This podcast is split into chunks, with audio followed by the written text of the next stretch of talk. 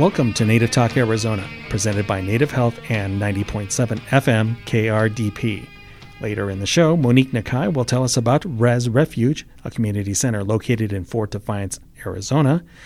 We'll talk with Connor Chee, Navajo pianist and composer, and we'll learn about Sweeter Mocks with Sean Xavier.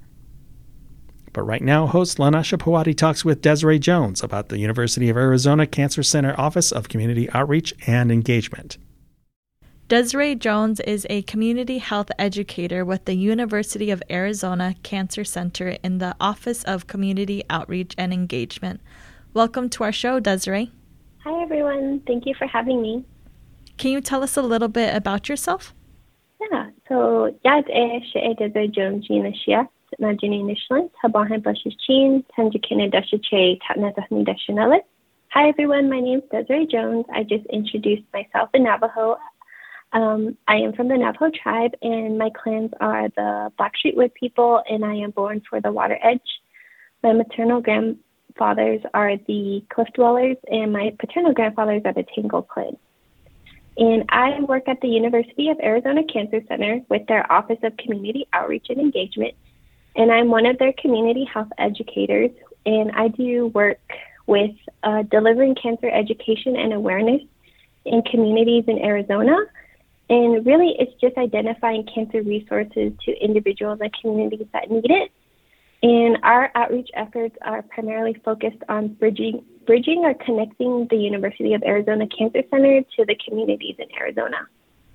Oh, wow, that's great. And it's a pleasure to have you today, Desiree. Can you tell us um, what is the University of Arizona Cancer Center? Yeah, certainly. So the University of Arizona Cancer Center is one of 71 National Cancer Institute designated cancer centers and one of 51 comprehensive cancer centers in the nation. And right now, it's the only comprehensive cancer center headquartered in and serving the entire state of Arizona.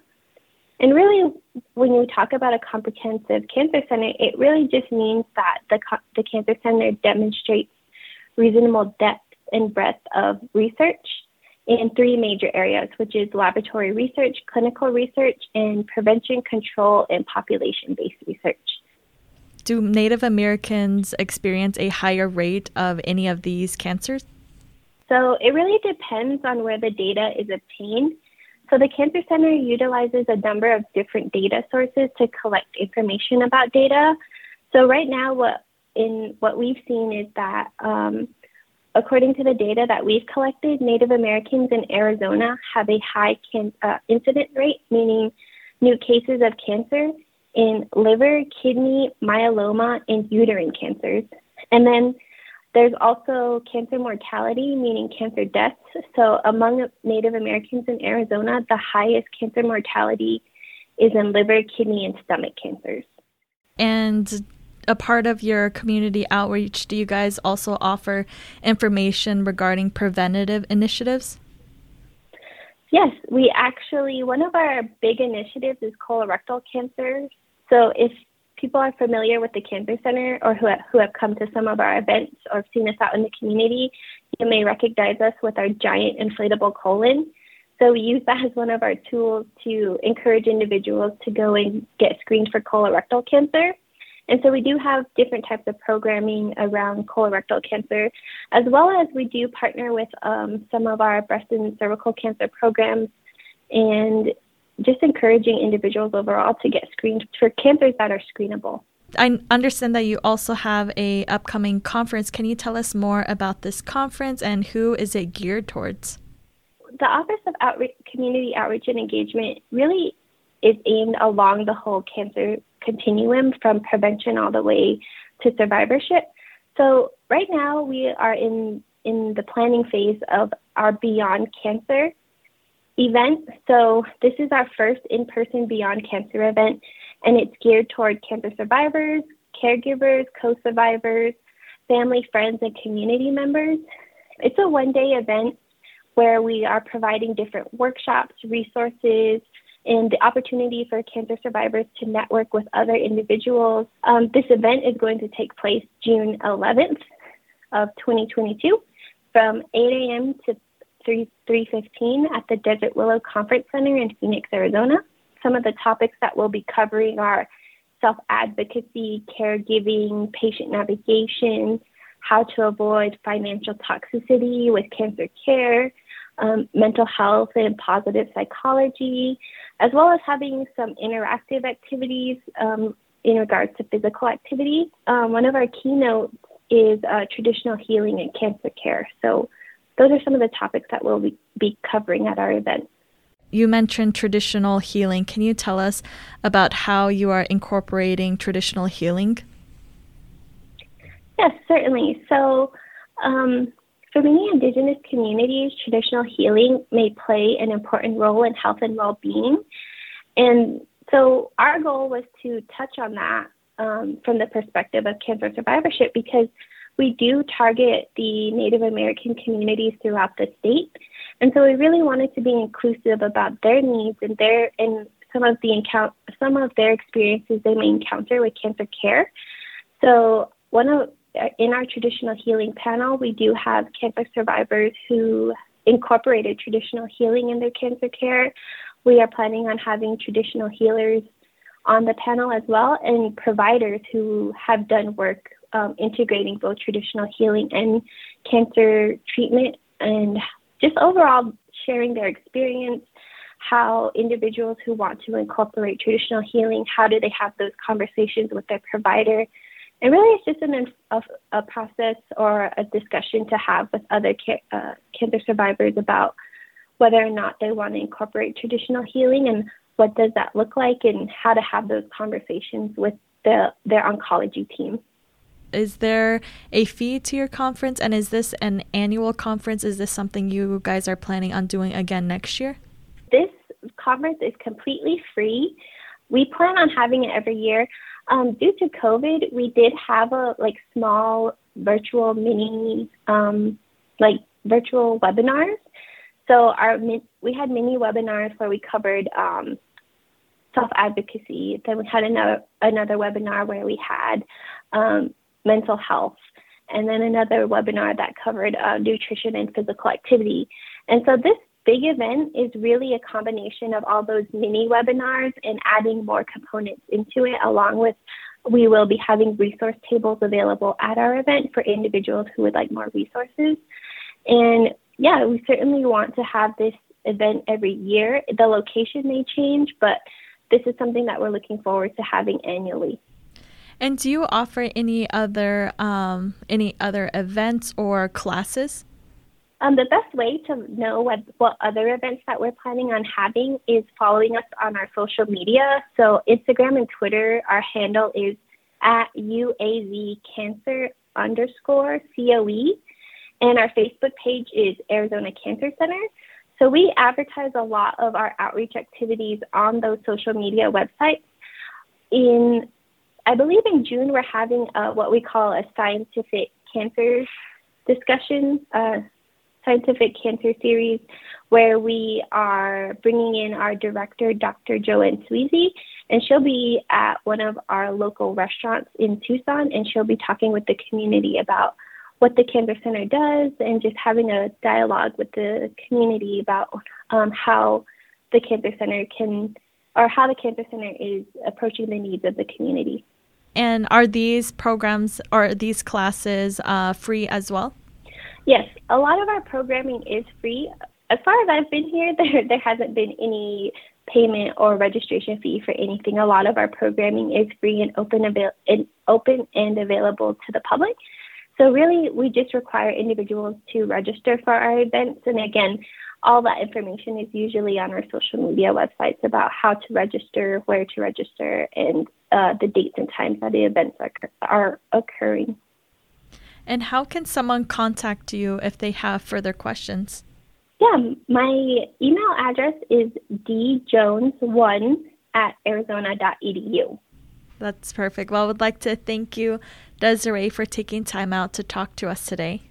Yeah, thank you for having me. Coming up, we'll learn about Res Refuge with Monique Nakai. Support for 90.7 FM KRDP comes in part from Native Health, with two locations in Phoenix at 4041 North Central Avenue, Building C, and at 2423 West Dunlap Avenue. Native Health is also located in Mesa at 777 West Southern Avenue near the corner of Southern and Extension Roads. Native Health provides primary medical, dental, behavioral health, WIC, and wellness services for the urban Native American community. For more information, call 602 279 5262 or visit our webpage at nativehealthphoenix.org.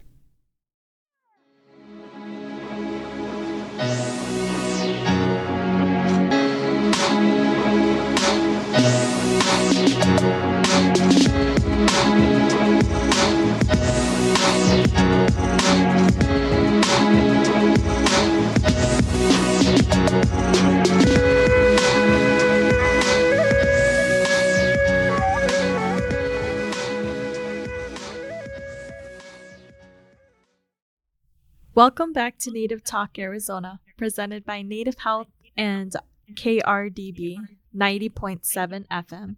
I'm host Lanasha Puwadi. Monique Nakai is the Musical Motivation Program Coordinator at Res Refuge, a nonprofit organization in Fort Defiance, Arizona. Welcome to our show, Monique. Hello. How's it going? I'm doing great. How are you? I'm doing great. Can you tell us a little bit about yourself, Monique? I am a Navajo from Window Rock, Arizona. I grew up here and I got a bachelor's in music education at UNM. And I started working here at Res Refuge about two or three years ago.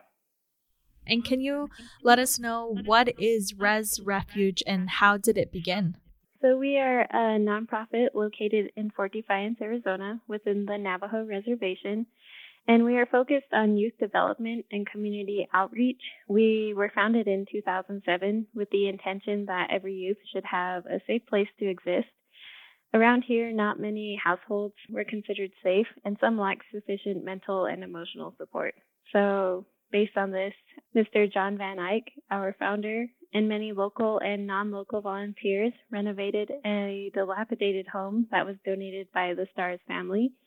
This home would become the community center seen today. Throughout the evolution of the organization and the direct collaborative efforts of local community leaders, employees, and beneficiaries, we have modified our programming to be inclusive to various ages, age groups with the intent to build community leadership. And I understand that it also started from a after school program.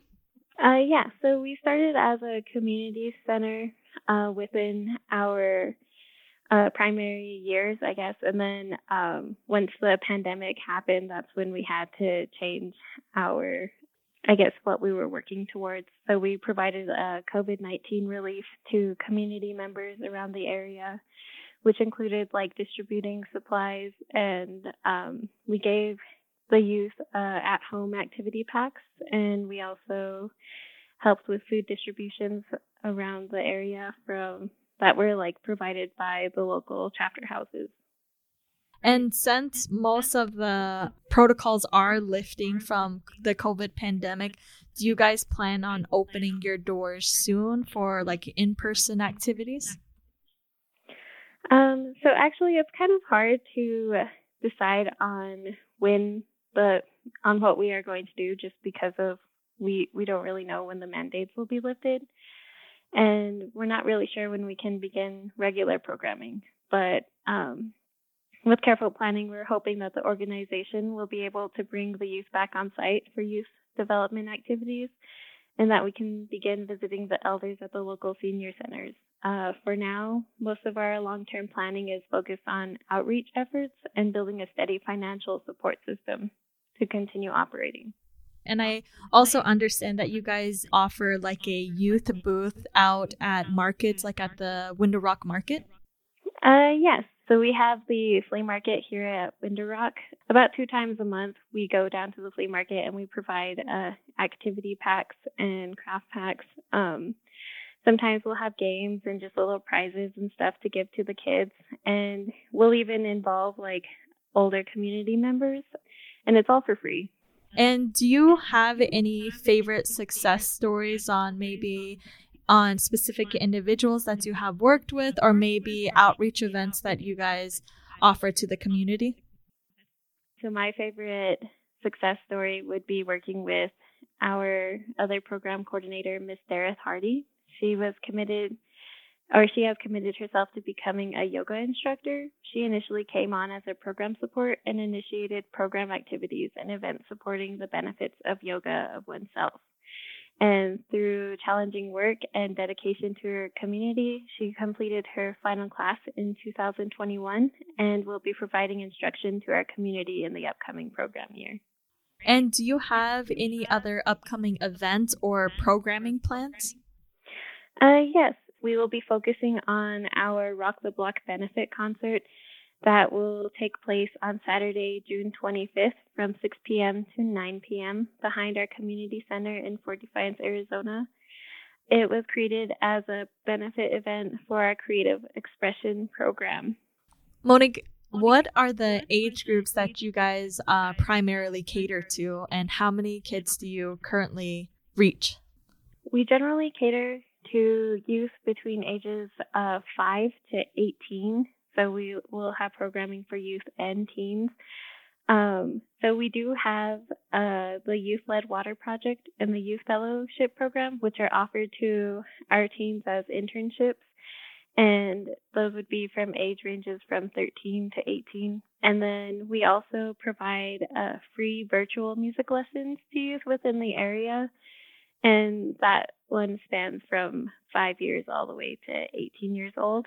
Currently, we are we put a pause for our um, between our music programming. So usually we have a spring program and then a summer program. Um, but within the spring program, we were able to provide services for at least 20 youth. Oh, wow, that is great. And I also understand that you guys were able to kind of like rent musical instruments to the students as well that is like one of my favorite things about working here at Res Refuge. So, being the music uh, program coordinator, I was able to create my own program. So, basically, what we offer is guitar, ukulele, and piano. And with that is 30 minute free virtual music lessons. And if they need an instrument, then we can provide those to them for free, like for renting for free. And we also provide like the music supplies such as music stands and the music books that they'll be learning from. And what kind of genre are the kids learning? Um, let's see. So for piano, um, it, well, for the most part, it's very like basic intro introduction type stuff. I do have one student that um, continuously comes back to our program, and he's interested in classical music. So, uh, what I try to do for the participants is just, um, I guess, in a way, like cater to what their interests are. So, if they really like pop music, then I'll be like, oh, okay, well, we can do, I can find you something related to that. Or if you really like classical, then we can find a way to get those types of books for you. Oh, wow, that is awesome. This is a great resource and programs out there for the youth. Mm-hmm.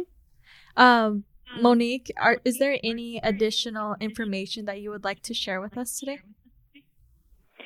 Uh, yeah, I just wanted to say that it's very important to know that grassroots efforts like ours can only be sustainable through community support, whether it's through small donations or promoting our organization with your friends and family.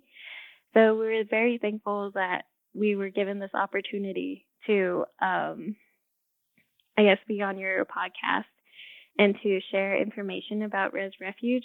A lot of people actually don't know that we are here in Fort Defiance, so it's great being able to get out and um, promote our organization, especially because we are um, always looking for ways to build our community Monique, how can someone learn more about Res Refuge and how can they contact you if they're interested? Uh, so people can contact us by emailing info at resrefuge.org with any questions that they may have. Um, they can also visit our website at www.resrefuge.org. Uh, we also have a social media um, presence on Facebook, which would just be Res Refuge and Res Refuge Community Center. Uh, we also have an Instagram as well.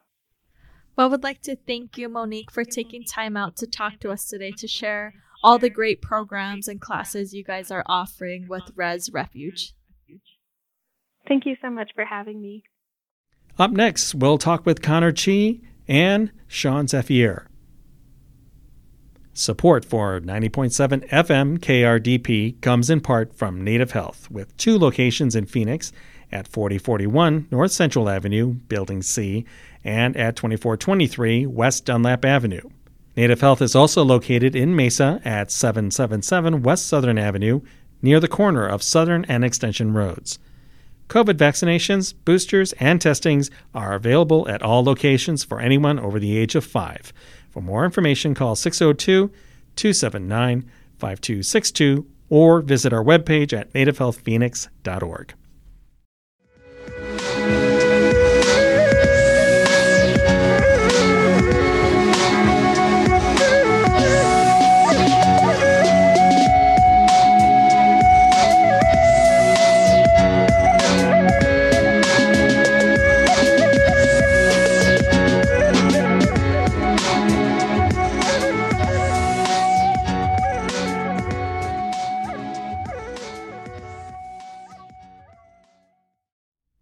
Welcome back to Native Talk Arizona, presented by Native Health and KRDP 90.7 FM. I'm host Lanasha Pawadi. On the phone with me is Connor Chee, Navajo pianist and composer. Welcome to our show, Connor. Hi, thank you so much for having me. Can you tell us a little bit about yourself? Uh, well, I am a, a, pianist and composer. I actually uh, started out um, just playing piano, uh, studying piano performance uh, and eventually I started uh, turning to composition as well. Uh, I'm originally from northern Arizona, um, the Navajo Nation. And uh, when I started composing, I started uh, bringing some of my classical piano training into the pieces that I was writing and sort of fusing the traditional Navajo songs and chants with uh, the piano and some of the classical piano things that I'd studied. And that's kind of how I ended up here. Oh, wow, that is great. And um, you mentioned your classical training. Can you tell us more about your classical training and how you did combine um, that with your Navajo heritage? So I started out uh, kind of playing by ear when I was about five, six years old. And I was in Page, Arizona, and there were not, uh, it was really difficult to find a piano teacher. Um, so eventually my, my family was driving me to Flagstaff from Page every weekend for piano lessons. Um, and when I was about 10, when they saw I was really serious about music, um, they decided to try and get me into a music school. And that's when they actually moved to Cincinnati, and I went to the School for Creative and Performing Arts in Cincinnati um, and started uh, studying music, piano. Uh, when I was 10 there, uh, I eventually went to college. I went to Eastman School of Music and then the University of Cincinnati, CCM, to get my master's degree. So that was all just focused on playing piano and um, and performing. So I, I did all the usual uh, standard repertoire, like the Mozart and Beethoven, Bach, Rachmaninoff. Um, and after I graduated, I wanted to come back to Arizona and try and preserve some of the traditional songs and chants that my grandfather would sing. And so it started out as sort of a preservation project. Uh, and as I was going through trying to think of ways to preserve the music other than just you know writing it down, uh, I decided to try and you know my background was in piano, start playing some of these or arranging some of these things uh, for the piano. And so it, it, went from this preservation project to taking some of the elements of the music that my grandfather would sing that was traditional and sort of finding the middle ground between where I could uh, express that in an appropriate way on the instrument and um, make it accessible to a, sort of a different audience, sort of a new way to share the music to um, those that might not be familiar with it or those who are and who uh, are like me, indigenous um, peoples that are in the classical music uh, and instrumental music fields.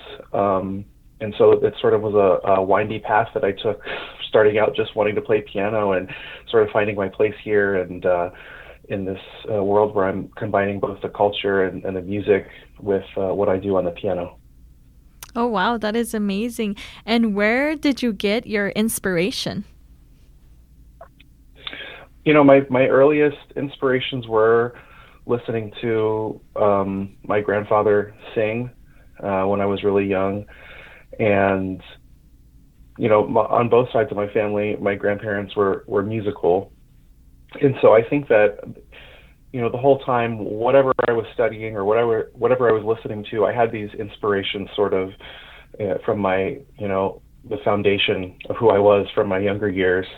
And so, in some way, I guess it's inevitable that that would be influencing what I did, whether it was, you know, the traditional music or whether I'm playing classical music. So, those are always something, things that I came back to, you know, from my formative years. And, um, you know, those inspirations took many different forms, whether it was just the dedication I put forth into the music and my practicing, or eventually into actually how I'm crafting the music that I'm composing. And how long does it take you to write your music? Because I know it's probably difficult and time consuming for you to do your classical aspect as well as combining it as you said with the with your Navajo heritage of the chants and everything that you took on from your grandfather. You know, it's a different. it's um I think my process when I'm composing is it's for one thing it's always changing a little bit. But in general, I think I spend a lot more time in my head, sort of thinking of what I will do and coming up with ideas uh, before I ever even play the piano or write anything down. A lot of times I, I spend a lot of times thinking about what the inspiration is, whether there's going to be uh, something like a cultural aspect, like a story or a specific thing I'm going to be writing about, um, and how that might sound on the piano. And I might spend, you know, a couple months just in my head, like thinking over and over about this. And sometimes the writing process is pretty quick once I actually sit down to record or start writing the music. Um, sometimes I could, you know, do that in just a few days for a piece or a few pieces. Um, but that's definitely from, you know, sort of thinking over things in my head for a long time. There are some things where I'll sit down and start composing a melody or or some themes or something, and then kind of realize it's not quite what I want for this piece and tuck that away and come back to it, you know, months or maybe a year later for something else. Um, but in general, it just kind of I have to sort of let this stuff uh, like germinate in my brain for a while before I actually sit down to play it. But um, you know, once I hit that that flow state where I'm actually writing the music, it sort of um, all comes out at once. It's usually like an intense like week or a few days that I don't sleep much and just kind of you know get it all done while it's coming to me while it's fitting together and uh, uh, you know push some notes around a little bit here and there at the end. Um, but yeah, that's kind of my process in general for when I'm writing something new. And do you primarily use like a acoustic piano or electric? You know, I do a lot of my composing at night when everybody's sleeping, like overnight from like 9 p.m. to 5 a.m. That's my 9 to 5. So, uh, you know, when I'm practicing, I have an acoustic instrument that I work on, but a lot of times when I'm composing, just not wanting to wake up anybody else in the house, I'm on my keyboard.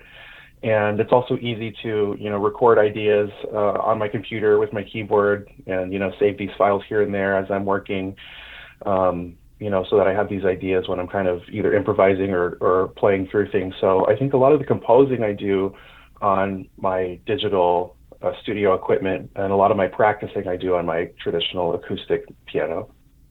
Oh, wow, that is awesome. And I read you have released four studio albums of original pieces and piano transcriptions of Navajo music. Do you have a favorite song or album? You know, I think um, one of my favorite ones to play. At least I think ones that audiences seem to like is from my first album. It's the Navajo Vocable Number Nine. Um, that's one of the first ones that I uh, that I did based on a corn grinding song, and um, it's it's a shorter piece, and um, you know it's something I think that I come back to or I, I often include because uh, people seem to enjoy that. It's one of the corn grinding songs that I really like, so I do enjoy playing that one. I think uh, from my first album.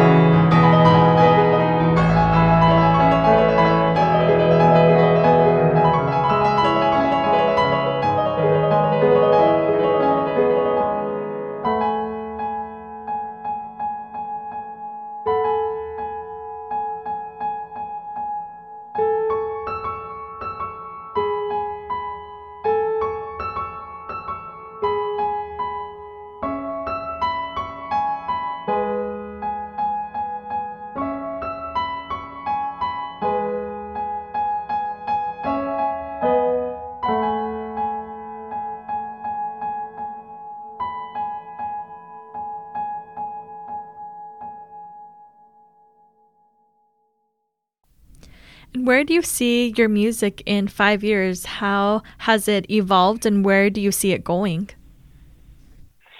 You know, I really have no idea. And I think I guess that's what's exciting for me because even just in the past couple years, uh, when I first started writing music, I was writing it just for myself to play uh, on my albums.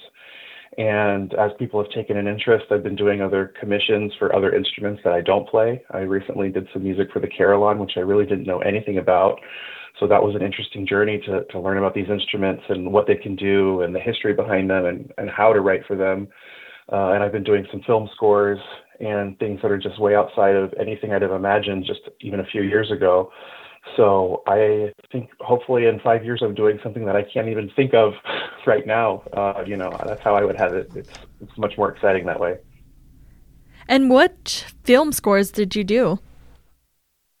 Um, one that was recently released was a short film called In Our Own Hands, which was uh, basically a short, uh, kind of an action film um, by uh, an indigenous uh, director, Jennifer Varenchik, and it's about the uh, MMIW, Missing and Murdered Indigenous Women um, crisis, to bring awareness to that. Um, I've also done some um, documentaries. Uh, I did one that was a documentary about um, Jean LaMarr, uh, an Indigenous uh, visual artist, um, and some other things, some things here and there. I'm working on another documentary that uh, is coming out later this year, so it, it kind of varies. Oh, wow, that is awesome. And what advice do you have for the youth wanting to get into the getting into music if they had those same barriers as you did when you were younger? You know, it, I think for one thing is just as much as you can remove the self doubt because um, I think specifically as an indigenous young person, um, there were a lot of times that people told me that things were just not possible or or you know that I wouldn't be able to do it just because of who I was. That I wouldn't be able to be a professional pianist because I just you know didn't have the discipline that you know kids throughout the world have in other countries. And a lot of discouragement a lot of um you know times when I that put some self-doubt in me and uh, eventually I kind of had to turn that self doubt into this like fire that I just wanted to prove everybody wrong. And, you know, it can be so damaging to, to hear those things. But I think the worst thing is that sometimes we internalize that. And so to really work against that uh, idea that, you know, I think everybody has that self doubt to just work hard and, uh, you know, practice your craft and always be learning and always bettering yourself, I think that you can really achieve anything. I mean, even today, I'm constantly learning. I'm constantly looking up, you know, master classes and tutorials in my free time to to learn more. And I think that that's something to focus on rather than, you know, sometimes these negative things that come from outside and sometimes from within. Oh, yes, definitely. And do you have any upcoming concerts or upcoming events um, I have a few. I think the next uh, live performance that I'm going to be doing that's open to the public is next month in Fort Defiance at the Rez Refuge, um, which is a youth center, and it's going to be, uh, you know, an opportunity for a lot of Indigenous musicians to perform and raise funds for the Rez Refuge. They do a lot of great work for the youth in that area in Fort Defiance, uh, and that's going to be on June 25th. So that's open up to, to anyone that wants to attend. Oh, that's awesome. And we did just interview them as well, and that is for the Rock the Block benefit concert. Yes. Awesome. Connor, how can someone learn more about your music and how can they contact you? Uh, my website, which is www.connorchee.com, C O N N O R C H E E, that has um, links to all of my different uh, social media platforms Instagram, Facebook, TikTok uh, as well as all the streaming services where you can find my music. Um, there are copies of my sheet music on there, and there's a, a link for um, contacting me. And you can contact me on my other social media too, uh, you know, Instagram and Facebook. Send me a message there. Well, I would like to thank you, Connor, for taking time out to talk to us today to tell us about your musical journey. Well, thank you so much for having me. It's my pleasure. I really appreciate it.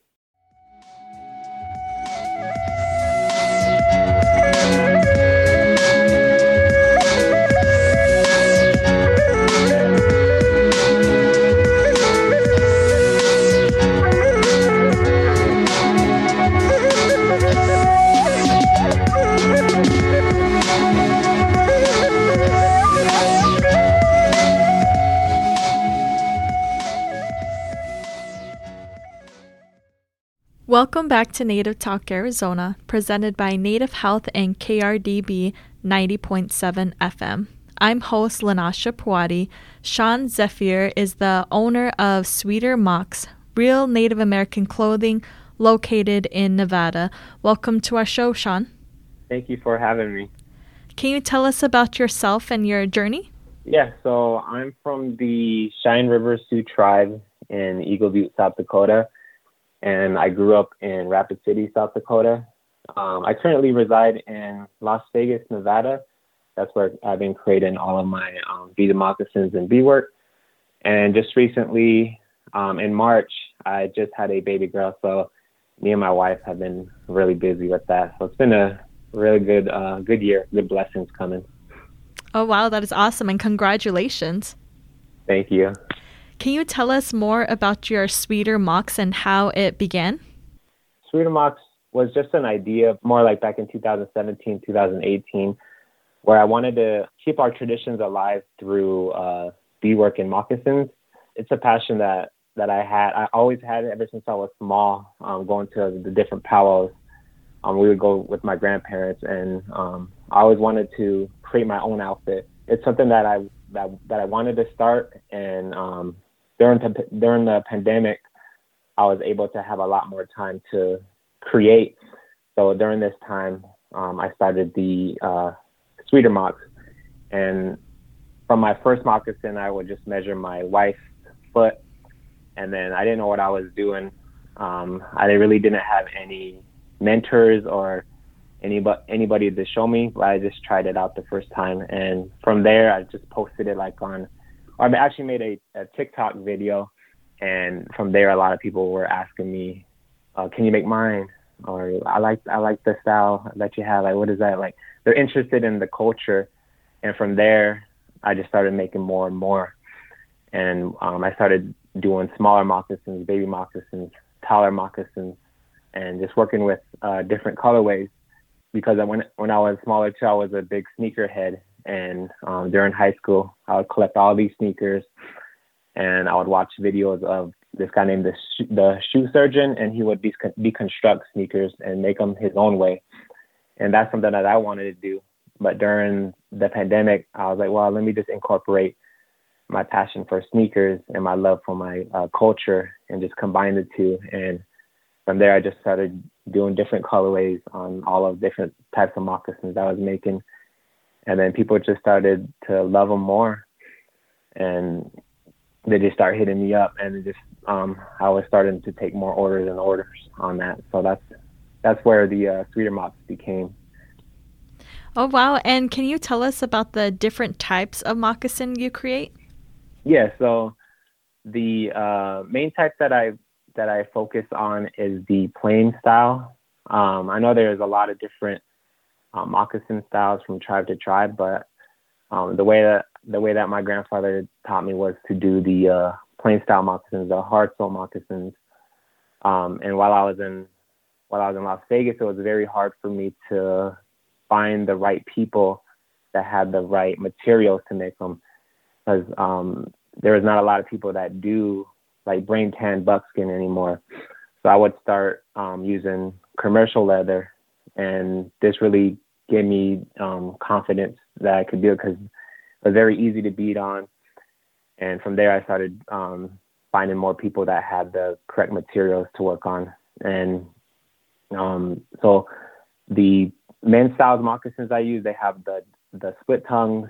Um, they have the tin cones on them with the horse or deer hair.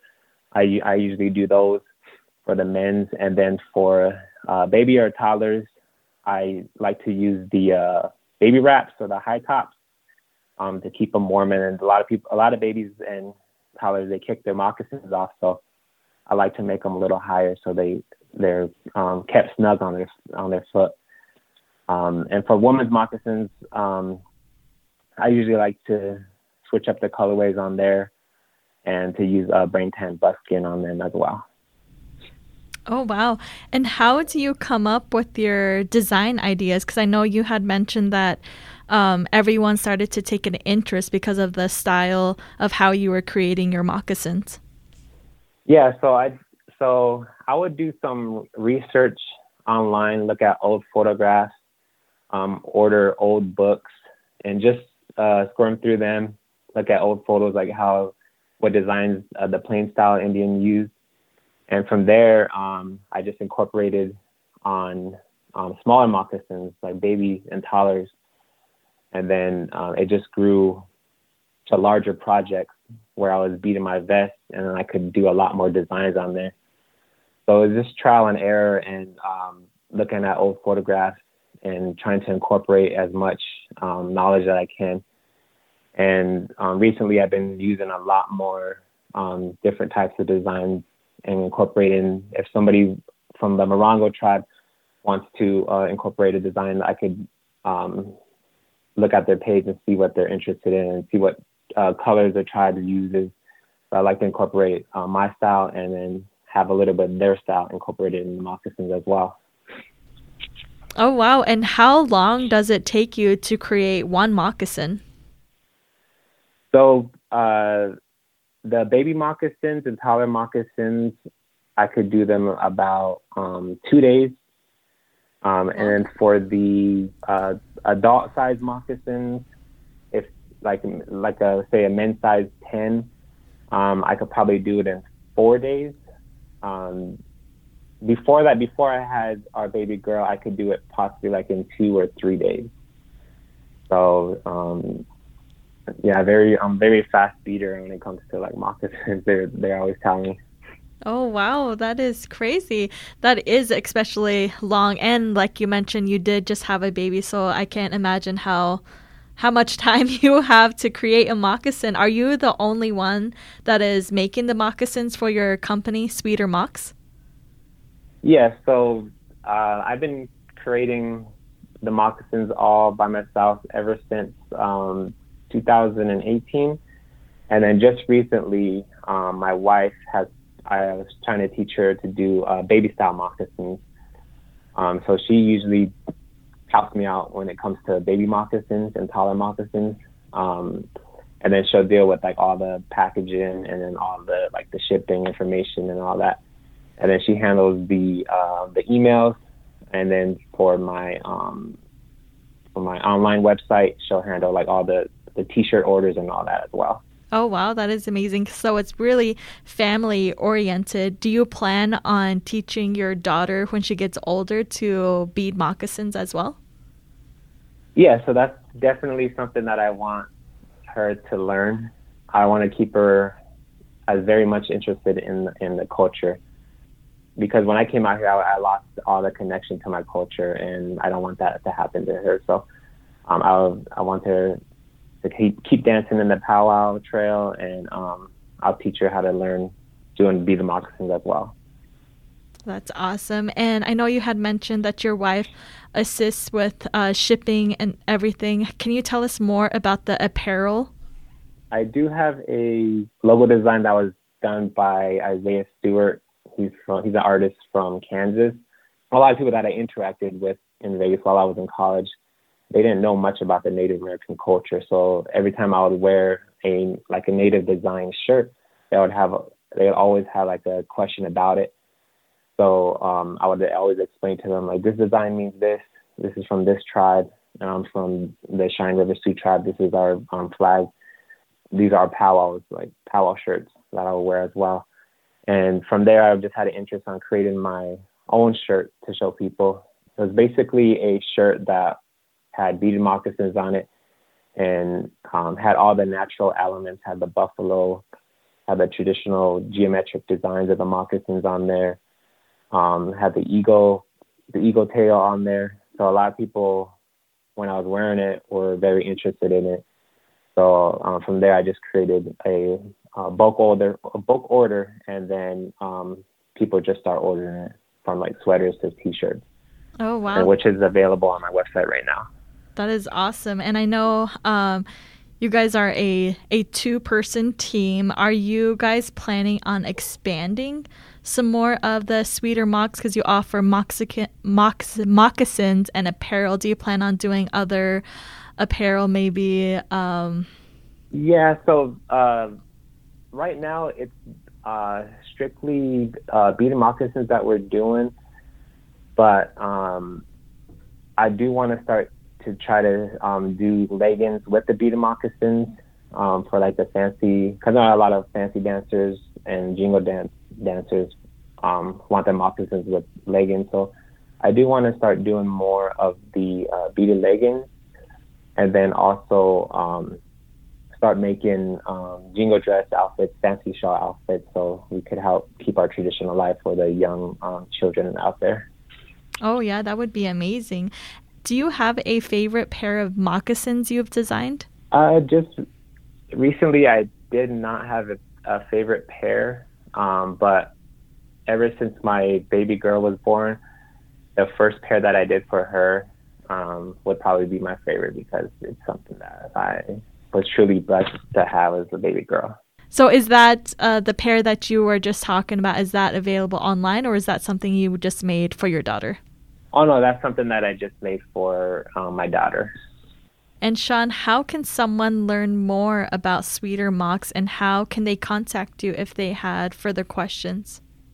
If you want to learn more about like the process and how I come up with the designs, how I bead uh, the bead moccasins, um, I started a uh, TikTok, um, and that shows videos, instructional videos on how to create this. So if you just go to Sweeter Mocks um, it'll be the uh, TikTok videos on there that that if you're interested on there, will be instructional videos. And um, if you want to contact me, uh, you can go on my website, uh, sweetermocks.com, or email me um, or DM me on my Instagram, and then I should be able to follow up with you on what's the next process if you want something commissioned. I would like to thank you, Sean, for taking time out to talk to us today to tell us more about your Sweeter Mocks company and also about your journey getting there. I appreciate you guys having me. Thank you so much. Thank you for listening to Native Talk Arizona, presented by Native Health and 90.7 FM KRDP. Our executive producer is Susan Levy, sound engineer is Javier Quiroga, and our host is Lanasha Puadi. We hope you will tune in again next week. If you have any questions, please reach us at Native Talk AZ at listen to krdp.com.